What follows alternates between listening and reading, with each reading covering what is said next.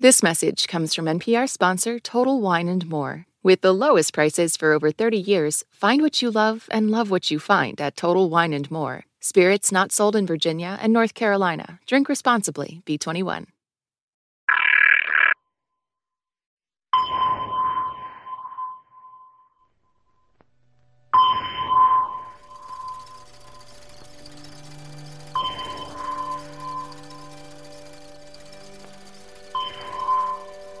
This moment of anticipation is like the calm that settles after all hopes have died.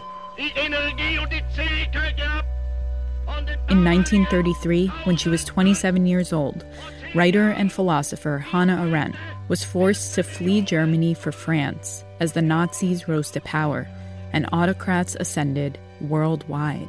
In an ever changing, incomprehensible world, the masses had reached the point where they would, at the same time, believe everything and nothing, think that everything was possible and that nothing was true.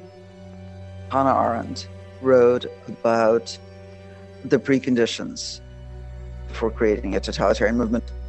Nothing perhaps illustrates the general disintegration of political life better than this vague, pervasive hatred of everybody and everything withdrawing from the disarmament conference, resigning from the League of Nations, Hitler has frayed the world's nerves afresh.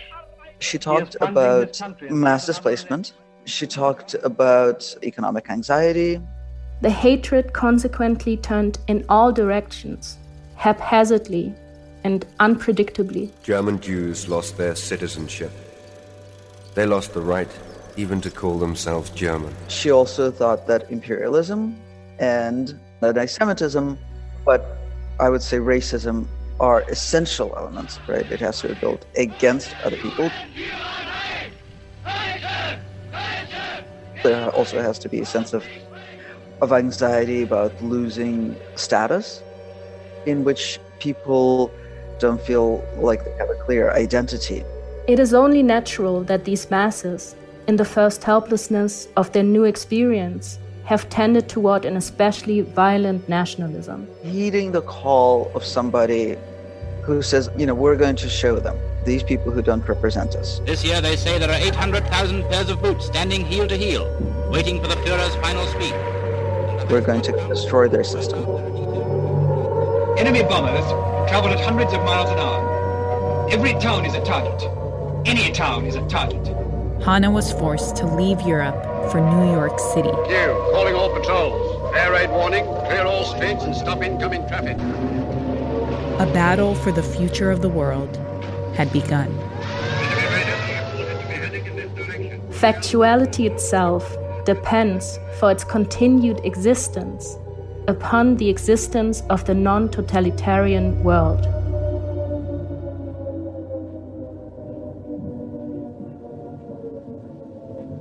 I'm Ramtin Arablouei. I'm Rand Abdel Fattah. And on this episode of Throughline from NPR, The Anatomy of Autocracy.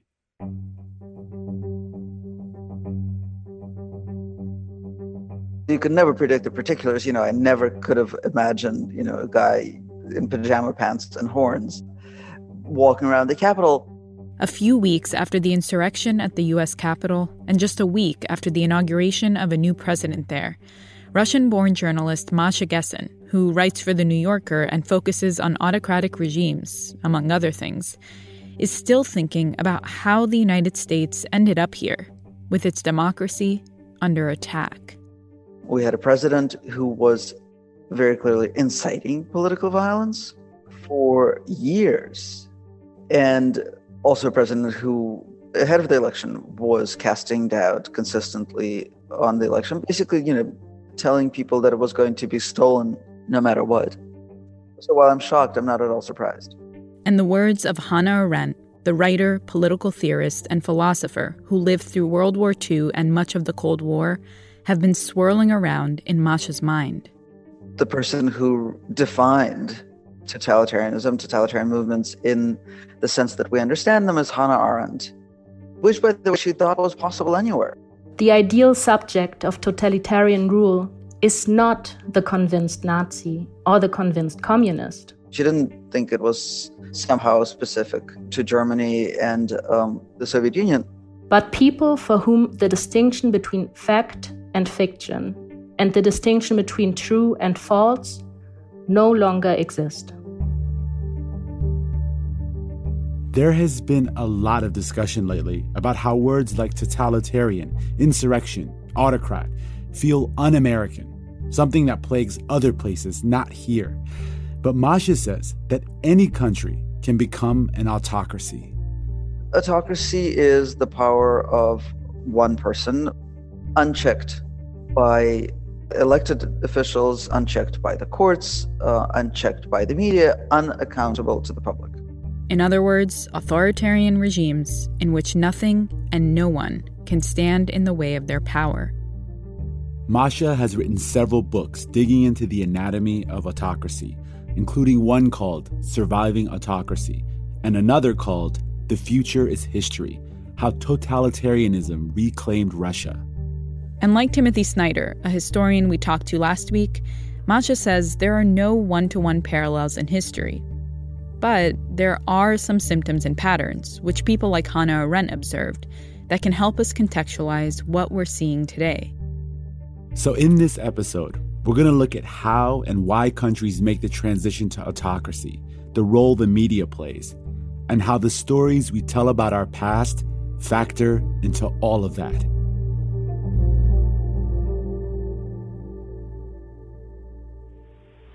Hi, this is Laura LaChance calling from Austin, Texas, and you're listening to Throughline from NPR.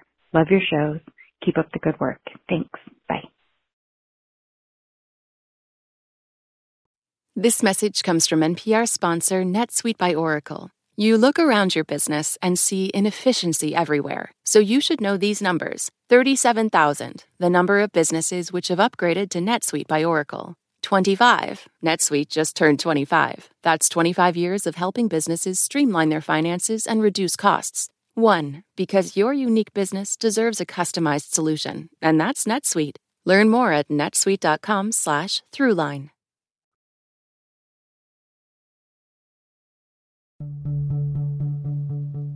During the many years that Masha Gessen spent living in Russia, reporting on, among other things, the rise of Vladimir Putin they spent a lot of time thinking about how a country morphs into an autocracy, how one person, the ruler, the autocrat, comes to control everything.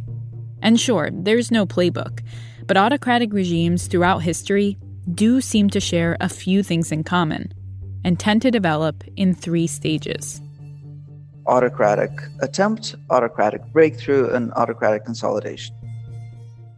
So, autocratic attempt is the stage when it is still possible to reverse the autocratic attempt through electoral means. So an autocrat comes to, an aspiring autocrat comes to power and has to find ways of carrying out an agenda and creating the preconditions for autocratic power with a set of existing institutions. Institutions like the courts, the media, Congress, or parliament and so, what we see usually is, on the one hand, attacks on the credibility of the institutions. On the other hand, the use of institutional weaknesses to make them pliable and to make them part of the autocratic attempt. Mm-hmm. And then, of course, we see a lot of public lying, right? Where nothing is true, where everything is possible, where there's a kind of informational haze. And that's part of what makes it possible to then use institutions every which way. Then at some point comes the autocratic breakthrough, which is when there are structural changes that make it impossible to unseat the autocrat electorally. Right?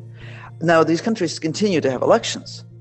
It's just those elections can't have an impact on autocratic power for a variety of reasons. Electoral rules change, the media are taken over, or you know they come under autocratic domination.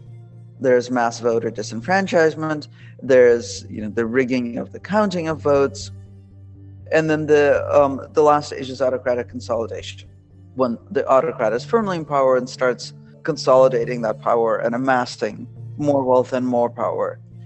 Um, we are at a stage of possible autocratic breakthrough.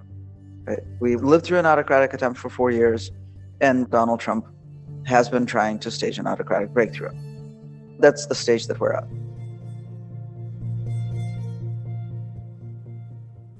just taking kind of zooming out for a second, out away from institutions and actually to the lives that people are living in this country and the conditions in which they're living under.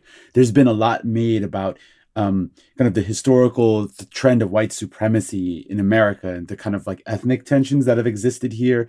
But given the fact that we're in a pandemic, that economic stressors are hitting the American people at unprecedented levels, how much do you think those outside factors, poverty, um, the pandemic, the kind of chaos in, in information and the way people access information uh, lay the groundwork for a totalitarian movement? Um, well, I mean that's exact that is exactly the groundwork for a totalitarian movement.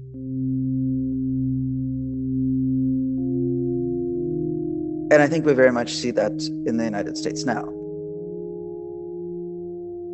Another person that I'm thinking of is Erich Fromm, who is a social psychologist Fromm, as a psychologist, talked more about the anxiety and sort of the overwhelming sense of, of a terrifying future. The inability to move into the future in which one doesn't have a place. And again, this is this sort of sense of, of a lack of belonging. And wanting somebody who comes to you and says, okay, you give over agency, and I'm going to give you certainty. And that's and that's a comforting right? Like that's such a comforting thought when you're in the midst of all the chaos. Right. Somebody somebody promises to be in charge. Mm-hmm. right. Evil comes from a failure to think. It defies thought. For as soon as thought tries to engage itself with evil and examine the premises and principles from which it originates it is frustrated because it finds nothing there. That is the banality of evil.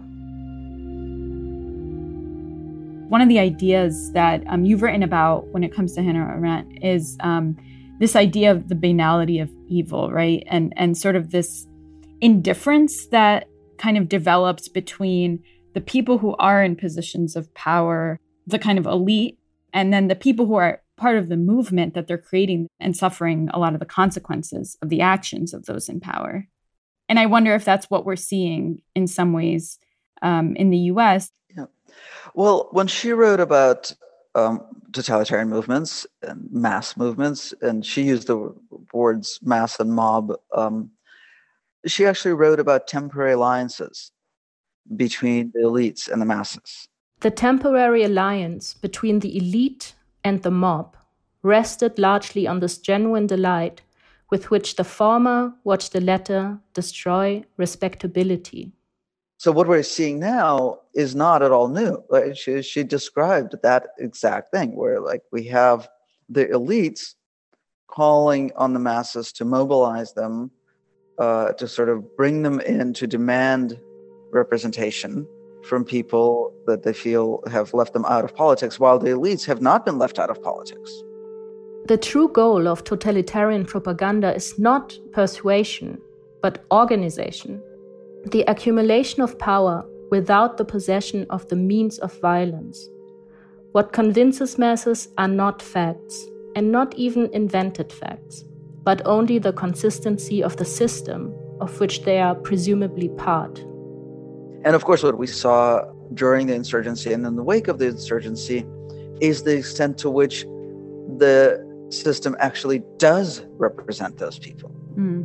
in which it does see them as part of itself. Otherwise, we wouldn't have been able to see them enter the, the Capitol and, and nearly take over um, and you know come within a hair's breadth of actually physically by force usurping power something that that a large crowd of people who are other to that power wouldn't have been able to do. They just wouldn't have been able to get so physically close. Mm-hmm. I'm having trouble wrapping my brain around the fact that many leaders, totalitarian leaders of the past, they um, articulated an ideology or a vision for the future. And in the case of Donald Trump, that doesn't seem to be the case. I, I at least cannot discern a cohesive ideology or a vision for the future. How do you think that's become so appealing and, and so effective this, despite not having it? Yeah.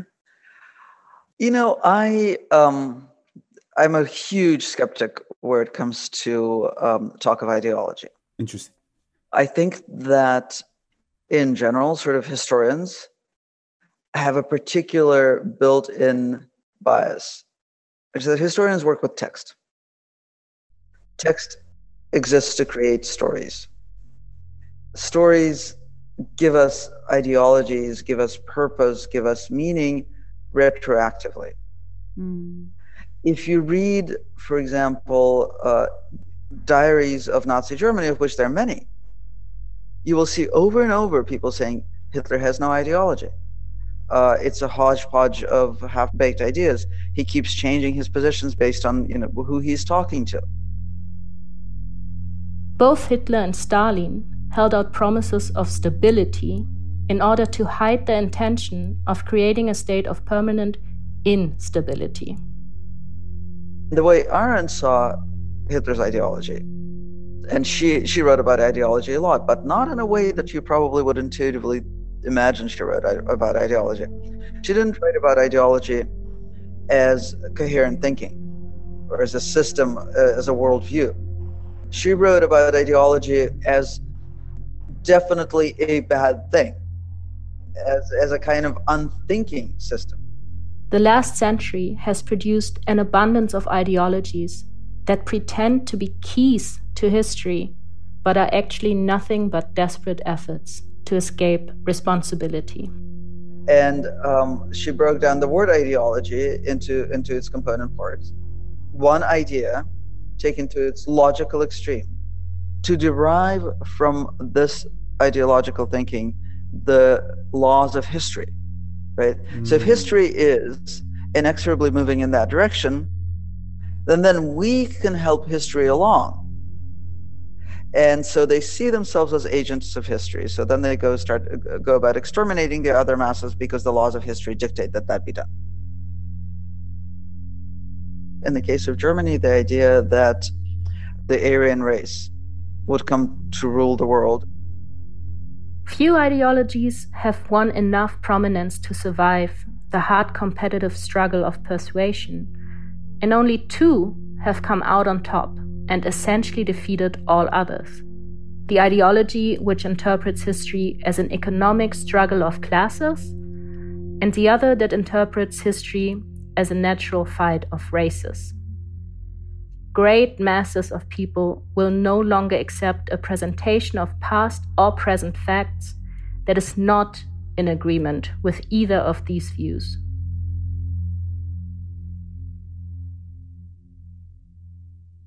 So, do we have something comparable now? I think retroactively, if God forbid, a totalitarian movement takes power in the United States, we can retroactively apply some kind of ideology to it. We will be able to, to derive it later, right? What does make America great again mean?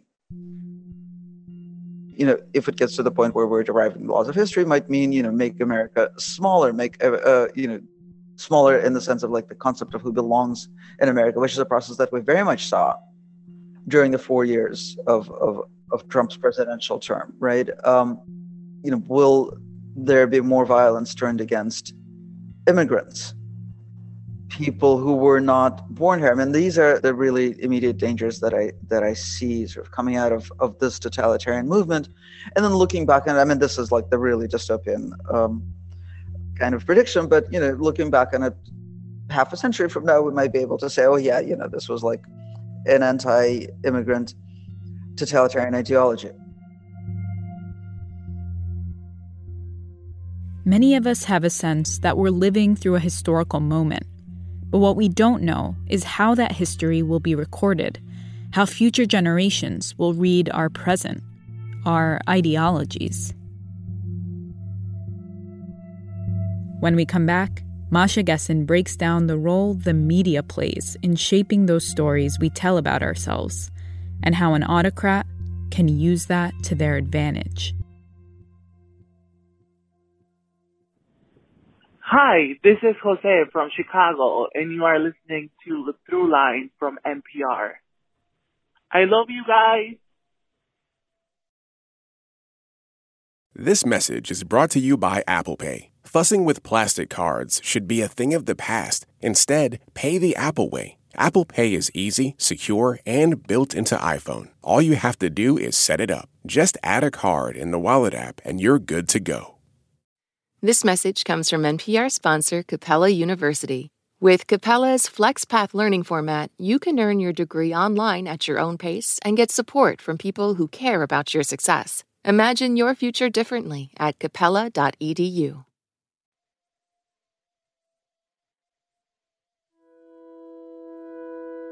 These days, the quote unquote media is a term thrown around a lot, often with some side eye attached to it. And while it can mean a lot of things cable TV news, radio, newspapers, social networks, podcasts Masha says the media as a whole is a prime target for an autocrat, an effective tool to expand their power and weaken democratic institutions. Traditionally, when media were more structured, we would have seen um, autocrats try to take over media, right? And that's what we saw in Russia, for example. For years, the Kremlin and the media it controls have waged a multifaceted information and disinformation campaign, both inside Russia and pointed at its perceived adversaries. Vladimir Putin took over television first, and then like local television, and then and then newspapers, and then magazines, to the point where there's like nothing left. But a more uh, contemporary approach is to come to dominate the information sphere including social media and whatever else might come come along. But um, it doesn't mean necessarily that the state is controlling media through censorship or even through economic pressure, right? But it just means that in our case, it was all Donald Trump all the time. And even though there was a lot of great investigative journalism happening, and uh, you know certainly people were digging deep, the information sphere as a whole was dominated by his tweets and his you know his constant sort of noise making. Lashing out on twitter with claims about a victory that does not yet exist. No no no no no he says he won in the eyes of the fake news media. This was a rigged election. How much does that have to do with the business model? Because other you pointed out examples of where some central party or person ends up controlling the media. In the situation we have in the US, it's almost like the business model of media that's been developed over the last 20 and 30 years fit perfectly for Donald Trump's approach in that the outrageous things he said are then disseminated through social media and everyone focuses on that because the view is that's what's getting people to click, that's what's getting audience to come and that drives profits and um that it almost seems like a kind of unholy marriage between uh, American, good old fashioned American capitalism or business interest and Donald Trump's ability to manipulate that structure. So it seems like a different, strange kind of same effect in the to the media, but like a different mechanism by which it's happening. Um, yeah, I don't know. It's a different mechanism, but it's. Um, I mean, look, we have something that we think of, we talk about as essential to democracy, as being the fourth branch of government. The media. The, press. the media. And then we leave it to profit making corporations that are entirely uh, what we call self regulated, which is another way of saying unregulated, right? And then we're surprised when we get really bad results because they're functioning in accordance with their incentives and not with the incentives of democracy. Right? I mean, we don't tell Congress to rent out rooms in the Capitol to sustain its business of making legislation. We fund the courts and pay judges' salaries and make clear sets of rules by which the courts function. Uh, these are branches of democracy that we see as part of government. And then there's this one that's sort of out there, and especially in the American mindset, right? This idea that it can't possibly be government funded, it can't possibly be regulated, or else it will be an infringement on, on freedom of speech, right? I would much rather negotiate the terms of existence of the media with other Americans and hold the people who are enforcing those terms accountable through electoral and other institutional mechanisms than not have any terms. And you know, this is a very simple point, but I think a powerful one that uh, there's a media scholar named Barbara Zelizer who makes it, um, and she points out, look, you know, the media can exist without democracy. Mm. Democracy can't exist without the media. But if you think that through, you realize that, you know, the media, as they're currently constituted, you know, don't actually have a vested interest, an existential interest in maintaining democracy. I mean, it's a it's a cynical but very fair, I think, depiction of of the industry that we are a part of, right? It can be uncomfortable to think about it in these terms, but I mean, the truth is, like, throughout the Trump era, you see very, um, I think it's fair to say, simplistic narratives emerge around things. It makes me think back to something you said about sort of how we retroactively create, you know, some of these histories, because I feel like the media is on the front lines of helping to create some of these new realities, whether intentionally or not. And I wonder how you see that factoring into everything that's kind of been happening in the last few weeks and, and something that won't necessarily let up at this point, right? There's no incentive for the media to not continue to do the same thing it's been doing. Well, I mean, I think there are a bunch of different things going on. There's um, there's a the very long term process of kind of deterioration of political discourse in American media. Uh, the so, so the weird ritual of, of substanceless debates, the kind of assumption that that the media are sort of observers to to the electoral process and not its central part, right? I mean, we don't have another way for candidates to reach out to, to voters other than through, broadly speaking, the, the media, right? And yet the media seem to think of themselves as, as kind of, um, you know, sports commentators in the, in the whole process. It's election night in America, and a nation in crisis is at a crossroads. We're counting down to the first exit polls and the first results as our coverage begins now. Across the nation. And we don't see substantive conversations about politics. So it's both this, this kind of idea that there's sports commentators, but also just that the public is stupid.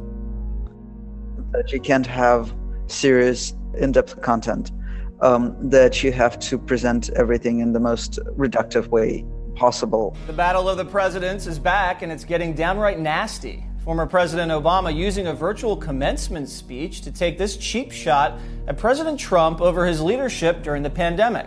But Trump was ready to fire back. That's a very long term trend that really has almost nothing to do with Donald Trump.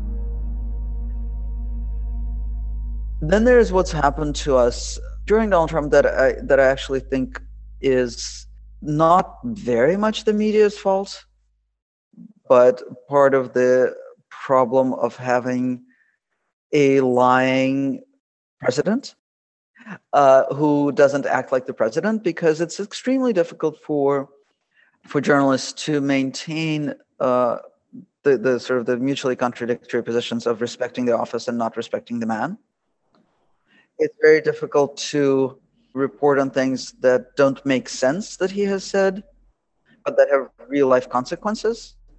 So, you know, inject yourself with bleach kind of thing. Right. You can't not report on it because it's having consequences. When you do report it, you amplify it, you legitimize it, you normalize it.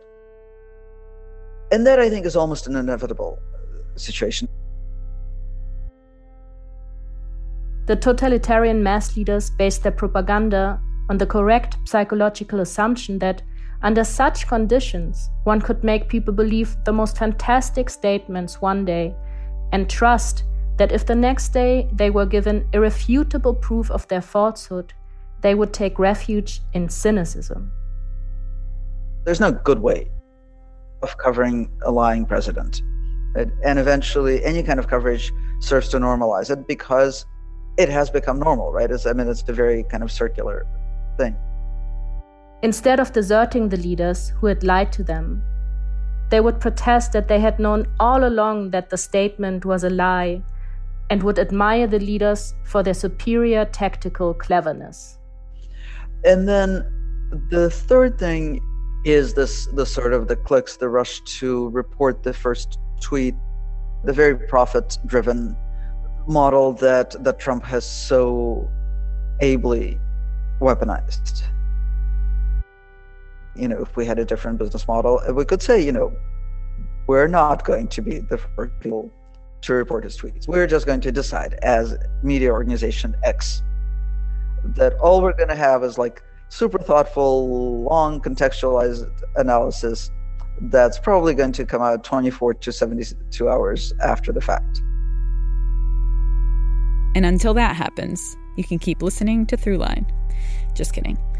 When we come back, Masha reflects on where we go from here and how a democracy can recover from an autocratic attempt.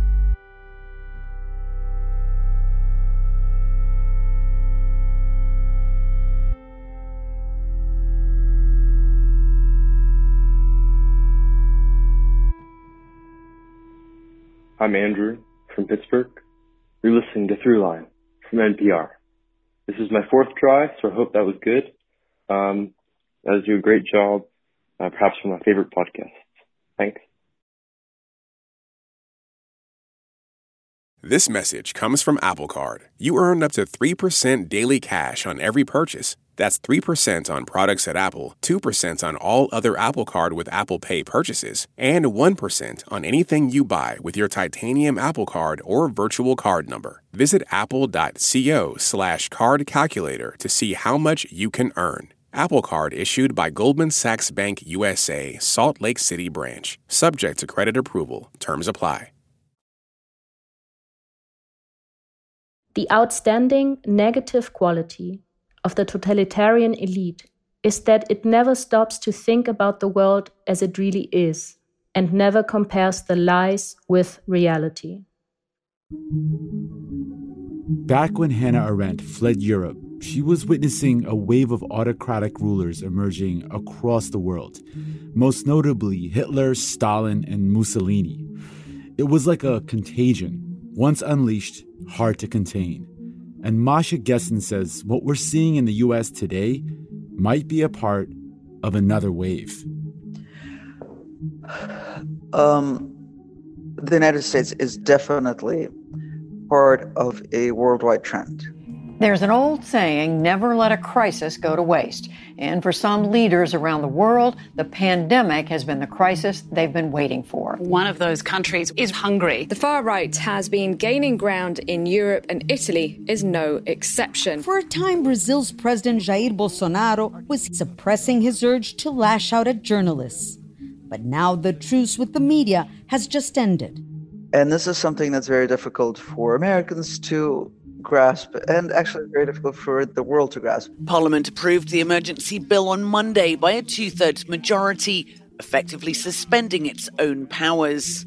It allows the government to bypass democratic institutions in its response to the coronavirus outbreak. It's funny. I was I, I had a conversation recently with a Hungarian journalist, the editor of the one remaining independent publication in Hungary, media freedom organizations complain that most of the Hungarian media is either managed or owned by people loyal to the government. And we found ourselves talking about sort of the advantages that the United States has over Hungary, the advantages that Hungary has had over the United States.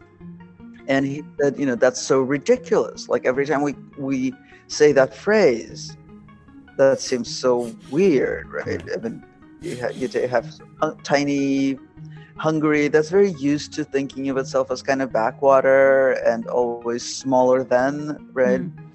And um, and the United States, on the other hand, there's no direct comparison. Obviously, all of these autocrats or aspiring autocrats have their particular traits and quirks, but I think Israel provides a better comparison For years, Israel's rowdy politics have balanced constitutional promises to be Jewish and democratic. Today, lawmakers gave Jews the exclusive right to self determination. Critics say it's a betrayal to the country's Declaration of Independence, which ensured equal rights to all of the country's residents. Members of the Arab minority are calling the law racist and verging on apartheid. The nation's state law. You know, Israel is a country that has an idea of itself as a democracy. And we've seen autocratic rule arise there. Um, in many ways, despite existing institutions that were supposed to be providing checks on the on the power of the prime minister. Prime Minister of Israel Benjamin Netanyahu has won the Israeli national election, securing a record fifth term in office. The closely contested race. You know, this is a country where you have 14 million people, and by that I mean you know the entire territory governed by Israel, not not what's legally Israel. But um, of those 14 million, 5 million are completely legally disenfranchised. Right? They don't have political rights. They don't have freedom of movement. They have severely limited land rights. Um, 5 million people don't have citizenship. So you can't talk about a country as being democratic when it systematically disenfranchises, dominates, limits the rights of, of a very large minority of its subjects. I think uh, um, very powerful people have the interest of staying put and not moving, and so we're stuck. And the thing is that, and this is, I think, important, right? When I talk about democracy, I think it's a direction. A country is either becoming more democratic or it's becoming less democratic. Mm if a country is becoming less democratic, it will eventually affect all of the people who live in the country, right? Something is either expanding or is getting smaller, smaller, smaller, smaller. The closer you are to the margins, the faster you're affected, the greater the impact on your freedoms and your ability to live. And then the closer you are to the center of power, the later you're going to be affected by this flesh eating machine, but it will get to you. Every end in history necessarily contains a new beginning. This beginning is the promise, the only message which the end can ever produce. Beginning, before it becomes a historical event, is the supreme capacity of man. Politically, it is identical with man's freedom. Given that this uh, insurrection failed, um, and some people might call it a coup attempt, uh, failed.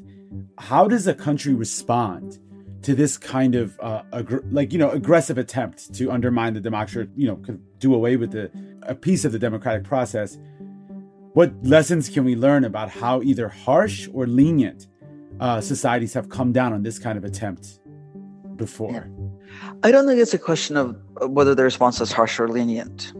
I think it's a question of um, whether there's responses a um, centralized and b deep, right? Um, and what I mean is that um, I think the worst thing that can happen is a hundred different trials in a hundred different courts of a hundred different people. We have to think of it, I think, as, as an attempted coup which means to think about its center, its vertical organization, and to have a single process that examines it, not a hundred different trials. And that you know that that may be a um, a Senate trial, it may be a national commission, it may be a combination of those things. But I think it's super important to tell a deep and detailed story, like the story told by the 9 11 Commission. But the 9 11 Commission was largely, a lot of its work was done behind closed doors. It was not explicitly an open process. This has to be explicitly an open process. And um, in, in some ways, that need runs counter to so much American political culture, which is about you know moving on, not dwelling, uh, reaching across the aisle, whatever. But I don't think that's tenable at, at this point. Mm. I always try to remind people to think about societies as as as as people, right? there are a lot of people, and um, but you know, if, if if society were a person, this one has a deep, deep wound. Whether you think of it as a physical wound or a psychic wound, um, we don't move on and like put a band-aid on it and pretend it never happened mm-hmm. when we have wounds. Because it'll get infected and you know get worse. It will get infected or if it's if we think of it as a psychic wound you know it will get us later. The trauma of it will show its ugly face when we're most vulnerable and make us unable to function. Mm-hmm. and so we do the work of addressing that trauma because otherwise we'll be in deep trouble in the future. And and when you refer to the wound what is that wound for us for us as a country right now that we have to sort of figure out a way to patch up? Um, well one part of the country has done grave violence to another part of the country. Some of that violence has been physical and some of that violence has been sort of secondary um, but at this point you know we're talking about uh, an accumulated huge amount of, of violence.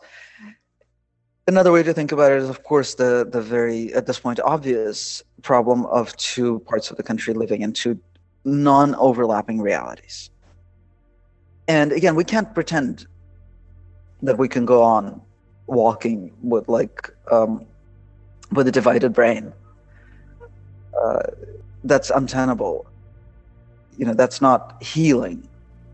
It's just continuing to dwell in a crazy place there's almost this like visceral reaction some people have to even the, using the word healing, right? Like that this needs to just be sort of rooted out. And it's just interesting that what you're saying is there there has to be a public accounting. There has to be a sort of recognition that like we as a nation do not stand for this, but without maybe um, implicating the 70 million people who voted for Trump that they're not all necessarily the same as the people who actually walked into the Capitol.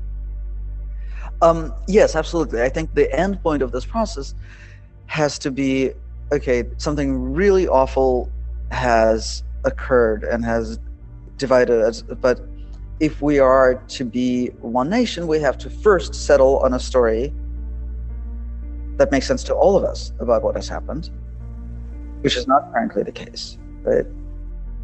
and you know once we have that story once it is a common narrative which is you know it's not terribly likely but it's our only chance then we can start thinking about ourselves as one nation again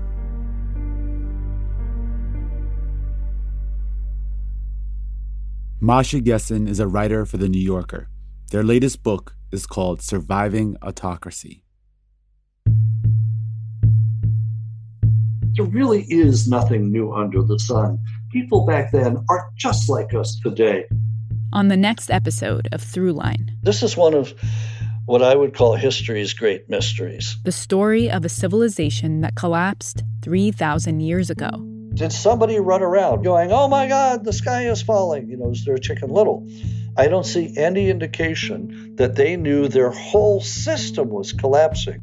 And what it can tell us about our world today life as they had known it, that was now the good old days. You don't want to miss this one.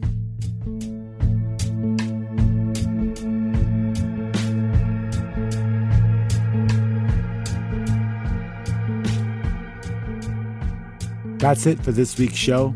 I'm Ramtin Arablouei. I'm Rund Abdelfatah, and you've been listening to Throughline from NPR. This episode was produced by me and me and Jamie York, Lawrence Wu, Laine Kaplan Levenson, Julie Caine, Victor Yvellez, Parth Shah.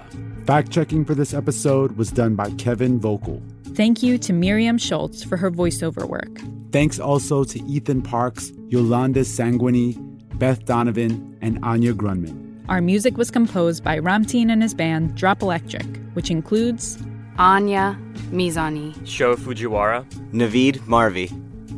Also, next month, Throughline Trivia is back.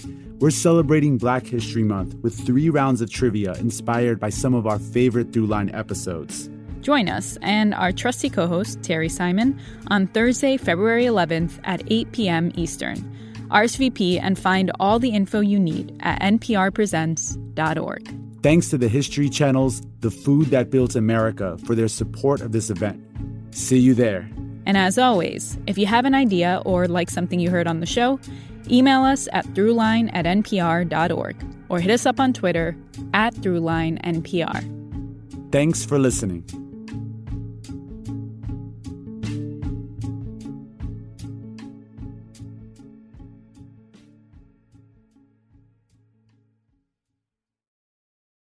A special thanks to the estate of Samir Naguib for helping to support this podcast. Before we go, we just want to mention one last thing.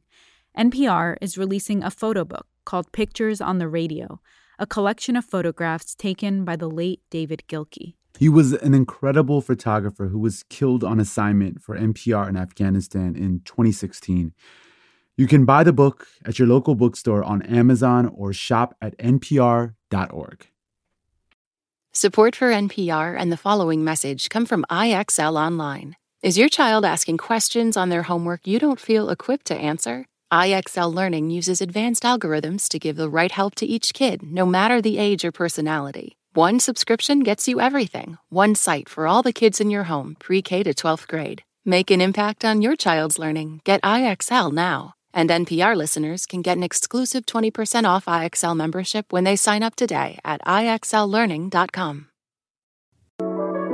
It's a high stakes election year, so it's not enough to just follow along. You need to understand what's happening so you are fully informed come November.